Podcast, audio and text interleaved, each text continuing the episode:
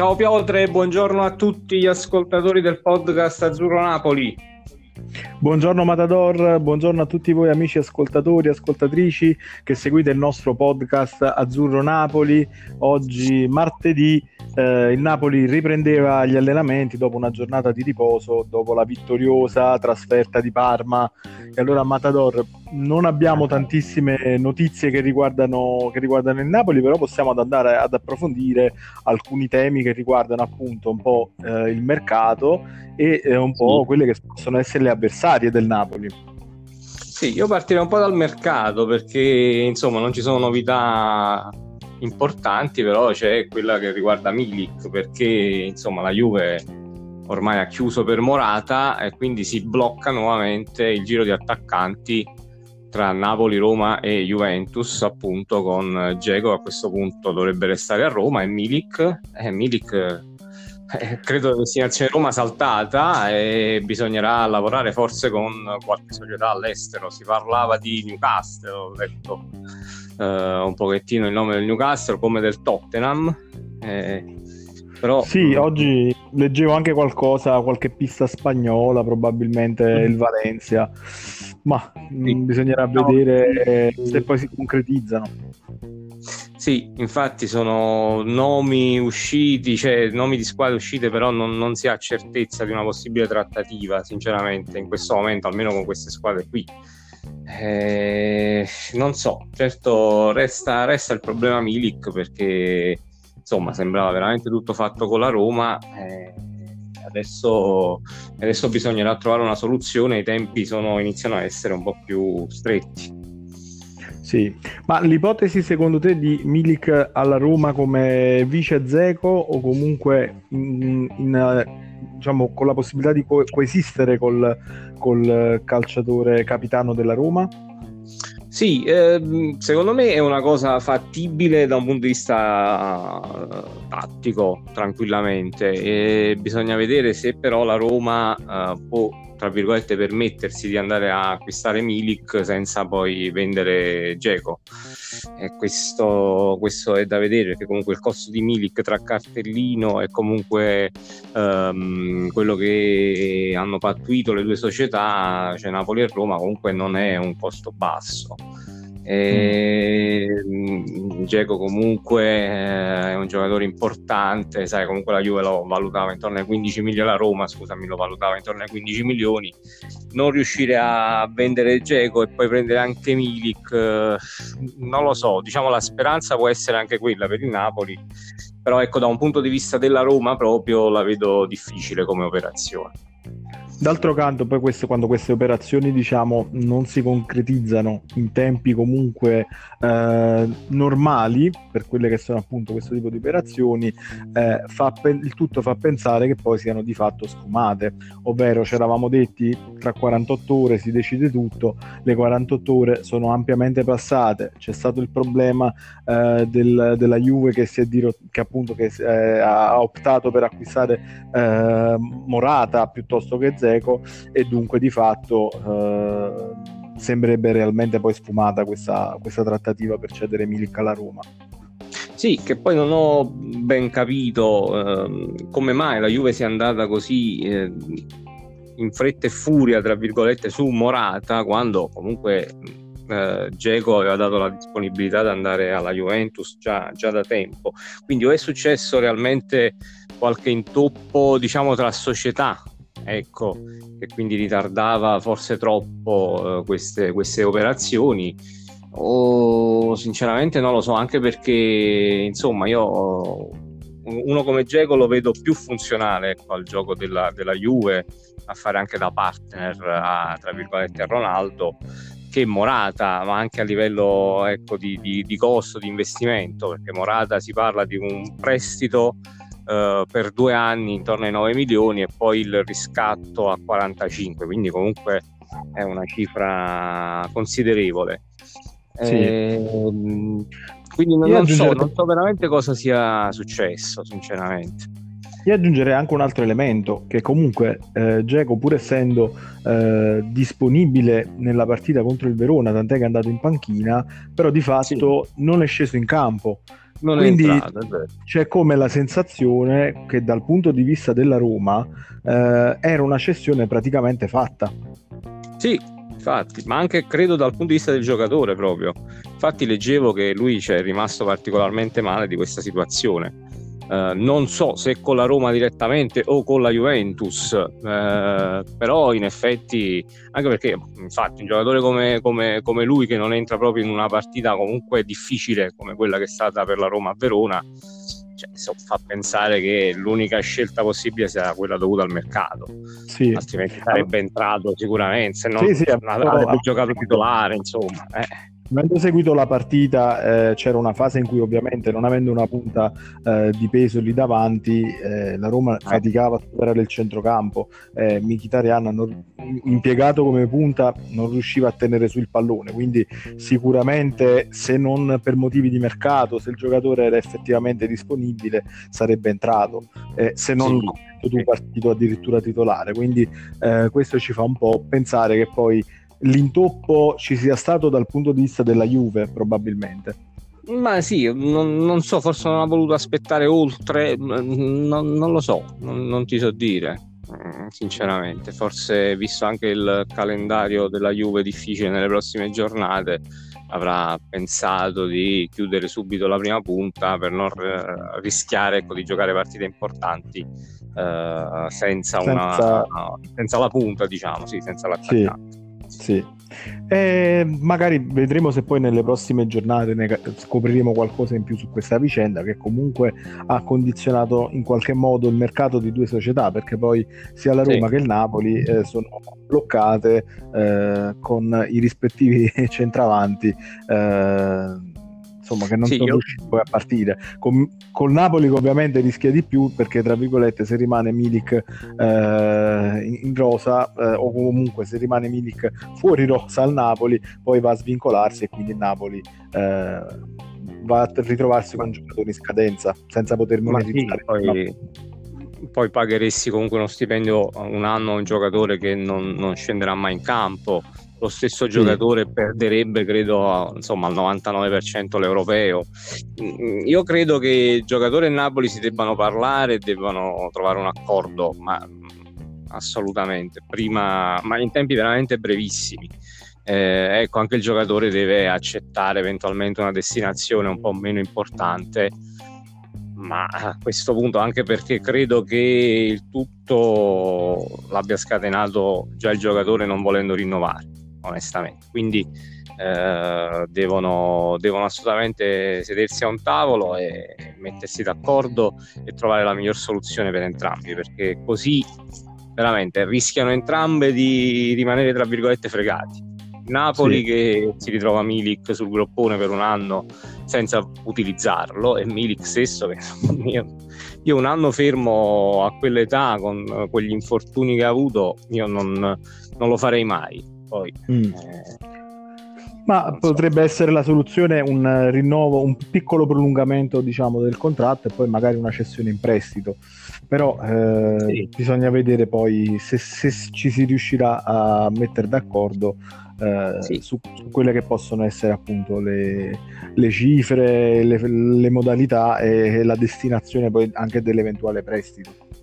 Sì, che poi alla fine quello doveva essere l'accordo tra Napoli e Roma, cioè alla fine doveva rinnovare Milik col Napoli e poi andare in prestito probabilmente con uh, obbligo di riscatto l'anno successivo, insomma, la Roma. Vedremo perché comunque è una faccenda che sembrava chiusa e si è completamente eh, riaperta e ingarbugliata sì. ulteriormente. Sì, sì, sì, sì.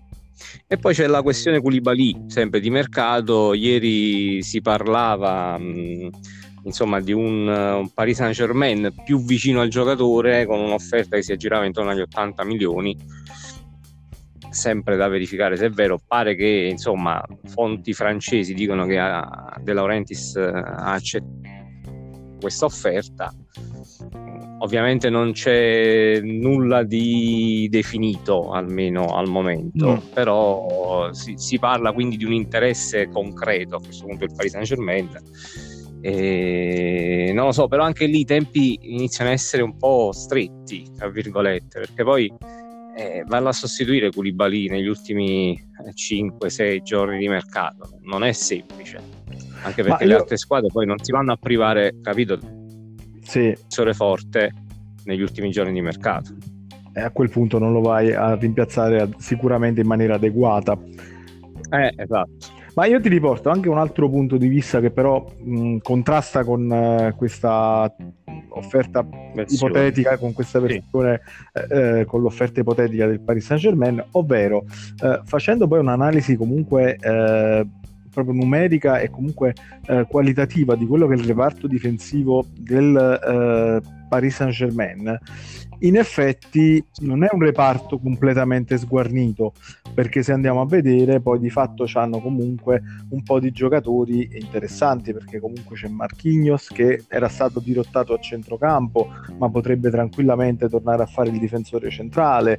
Eh, c'è Kerrer che è comunque un nazionale tedesco titolare. Eh, ci sono dei titolari dell'Under 21 francese non lo so poi fino a che c'è Kim, Kim sì, sì. insomma che comunque sì, Under 21 ormai è un titolare praticamente eh, sì, della Francia eh, post cam- campionato del mondo insomma. Quindi eh, eh parliamo di un reparto che non mi sembra Uh, sia totalmente sguarnito e, e, e, che comunque sia quello dove andare a investire. Uh, non lo certo, so. diciamo che ah, deve sostituire Tiago Silva, tra virgolette, però se lo sostituisci con un giovane interessante che è già in rosa, penso, penso che vada bene anche così. Sì, considerando so. poi eh, i risultati degli ultimi anni in Liga 1, dove comunque eh, non ha faticato più di tanto per eh, arrivare comunque eh, fino in fondo al titolo. Eh, sì, sì. Bene o male, comunque in Champions, due, titola- due tre titolari affidabili ce l'hai onestamente questi 80 milioni spesi in fretta e in furia per Koulibaly onestamente non lo so c'è qualcosa che non mi inquadra insomma sì, è vero, anche perché insomma 80 milioni li mh, mm, dovrebbe eventualmente spendere in altri reparti il Paris Saint Germain, effettivamente. Quindi eh, non lo so. Eh, poi tra l'altro dopo la prestazione di Parma, guarda, ti dico la verità, ora sono tra virgolette più contento se resta Koulibaly che se va via perché col Parma davvero ha dimostrato quantomeno di essere ancora, ancora ben presente nella, nella squadra quindi non lo so, vediamo, vediamo questi ultimi giorni come, di mercato come vanno.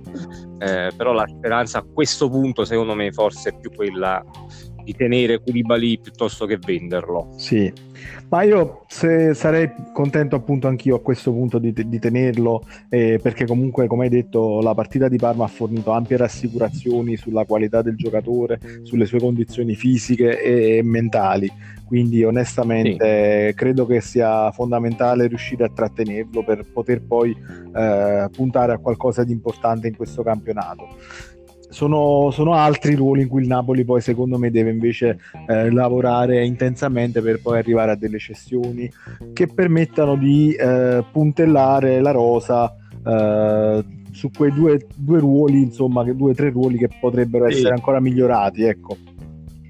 Sì, sì, ne, ne, abbiamo parlato ampiamente. Purtroppo, però, se non esce nessuno, anche i vari Unas, Younes, che comunque ti darebbero un po' di respiro a livello economico, è difficile fare operazioni importanti anche in quei ruoli là.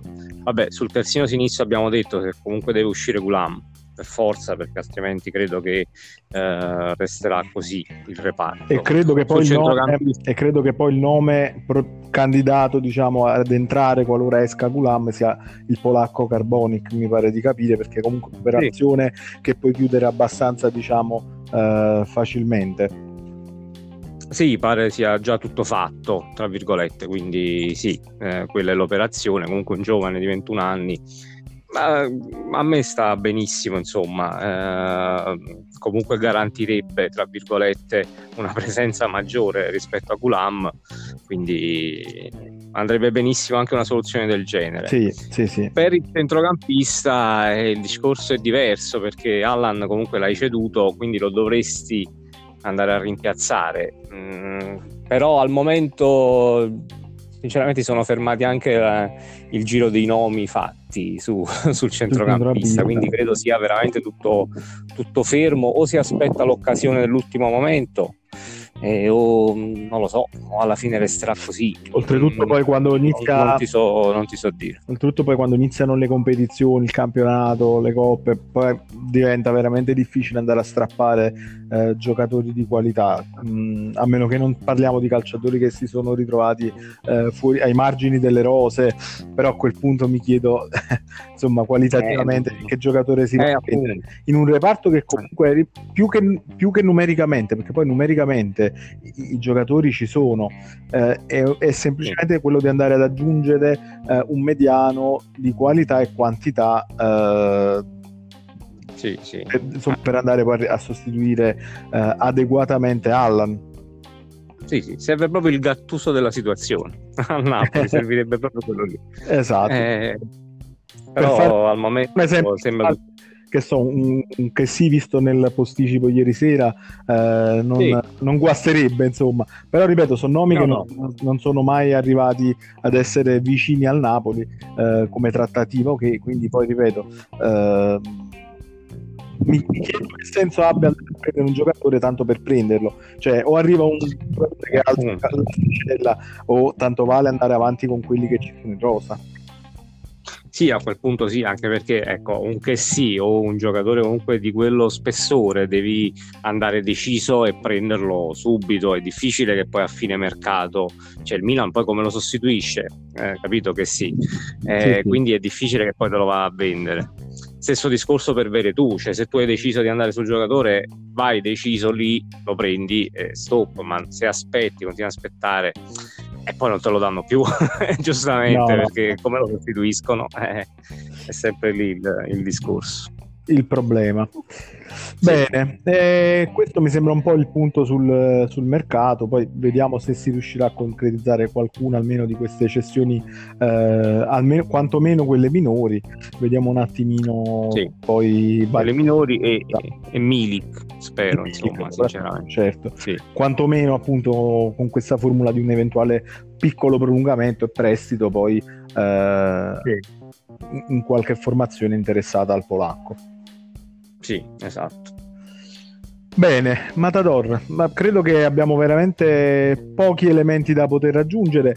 Mm, se non vuoi fare tu qualche considerazione magari sulle avversarie eh, del Napoli, insomma candidate anch'esse alla Champions, che hanno poi giocato nel weekend, Com- come hai visto un po' le, queste formazioni?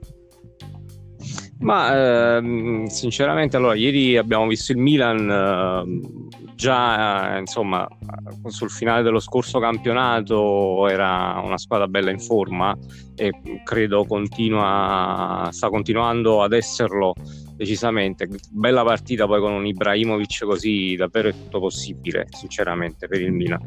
E, non so tu come hai visto la partita, ma a me, a me è piaciuto da subito, pressione alta. Uh, un buon ritmo e poi ripeto un attaccante che davvero sposta gli equilibri cioè anche a 38-39 anni è ancora veramente un fenomeno ma diciamo che io la partita uh, l'ho seguita diciamo, dal, dal, primo al novantesimo, effettivamente Ibrahimovic è stato devastante ed è poi anche il trascinatore emotivo di questa squadra.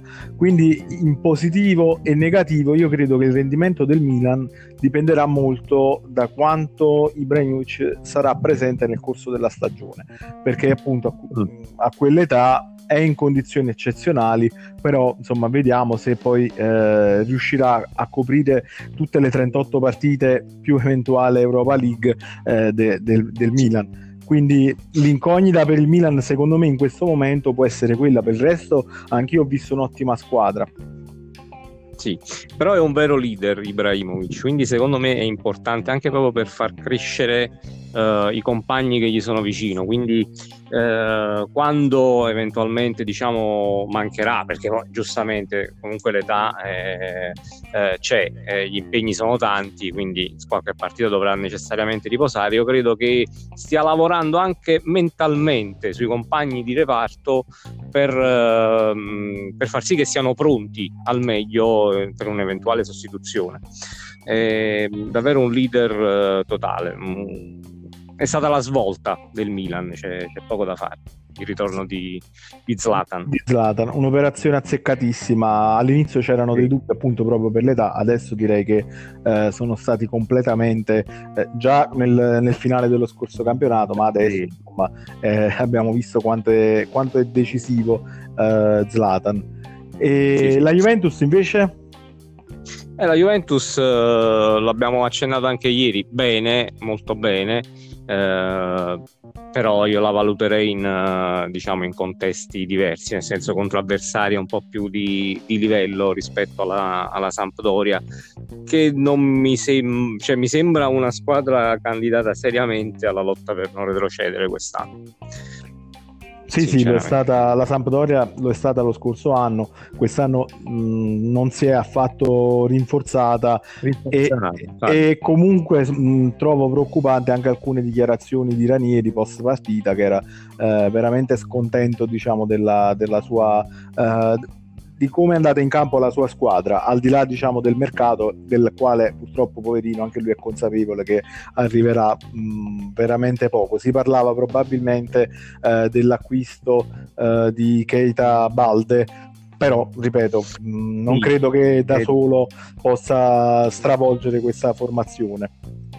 E dunque no, effettivamente... Eh, no, dicevo perché comunque Keita Balde sono almeno un paio di stagioni che non fa differenza, sinceramente. Quindi eh, comunque sarebbe un giocatore, tra virgolette, una scommessa da ritrovare.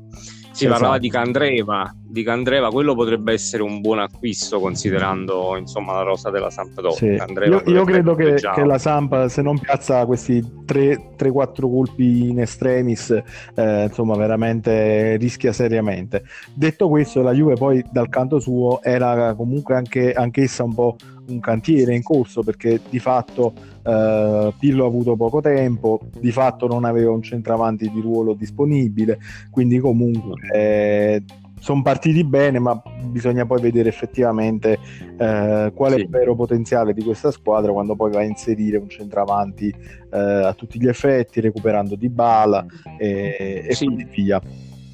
Anche se credo che il problema principale della Juve sia Uh, il centrocampo, diciamo tra centrocampo e difesa, che comunque uh, non è così affidabile, tra virgolette, come gli scorsi anni, anche perché uh, l'età aumenta per tutti. Eh, quindi ehm, secondo me la Juve farebbe bene ecco, a piazzare qualche colpo lì, proprio in mediana, se vuole restare competitiva, non tanto in campionato che sappiamo gli basta la rosa che ha per essere competitiva, però ovviamente il, ehm, l'obiettivo principale della Juventus è la Champions e secondo me è ancora parecchi gradini sotto le big europee. Eh, se prendiamo in esame il Bayern eh, e qualche squadra inglese, tra cui Liverpool, Manchester City. Liverpool, eh, sì. Eh, Liverpool che si è riportato pure con Tiago Alcantara. Quindi, sì, sì, sì, eh, sì, Proprio lì, proprio lì a centrocampo, capite? Lì la svolta. Eh. Sicuramente quest'anno c'ha, de- c'ha, dei giocatori di buona quantità eh, tra McKenny, eh, Ramsey, Brabiot che comunque ha avuto una crescita, però poi forse c'è Bentancur che garantisce anche un po' di qualità, però mh, venendo meno anche Pjanic, onestamente il reparto man- mancano un po' di piedi buoni diciamo che eh, possano far decollare la manovra. Sì, sì, anche lo stesso McKenny, un ottimo giocatore, ma non credo che possa fare la differenza in Champions League. Quindi vediamo, Kuluseschi è un gran bel acquisto. Eh, eh, su quello eh. non c'è dubbio.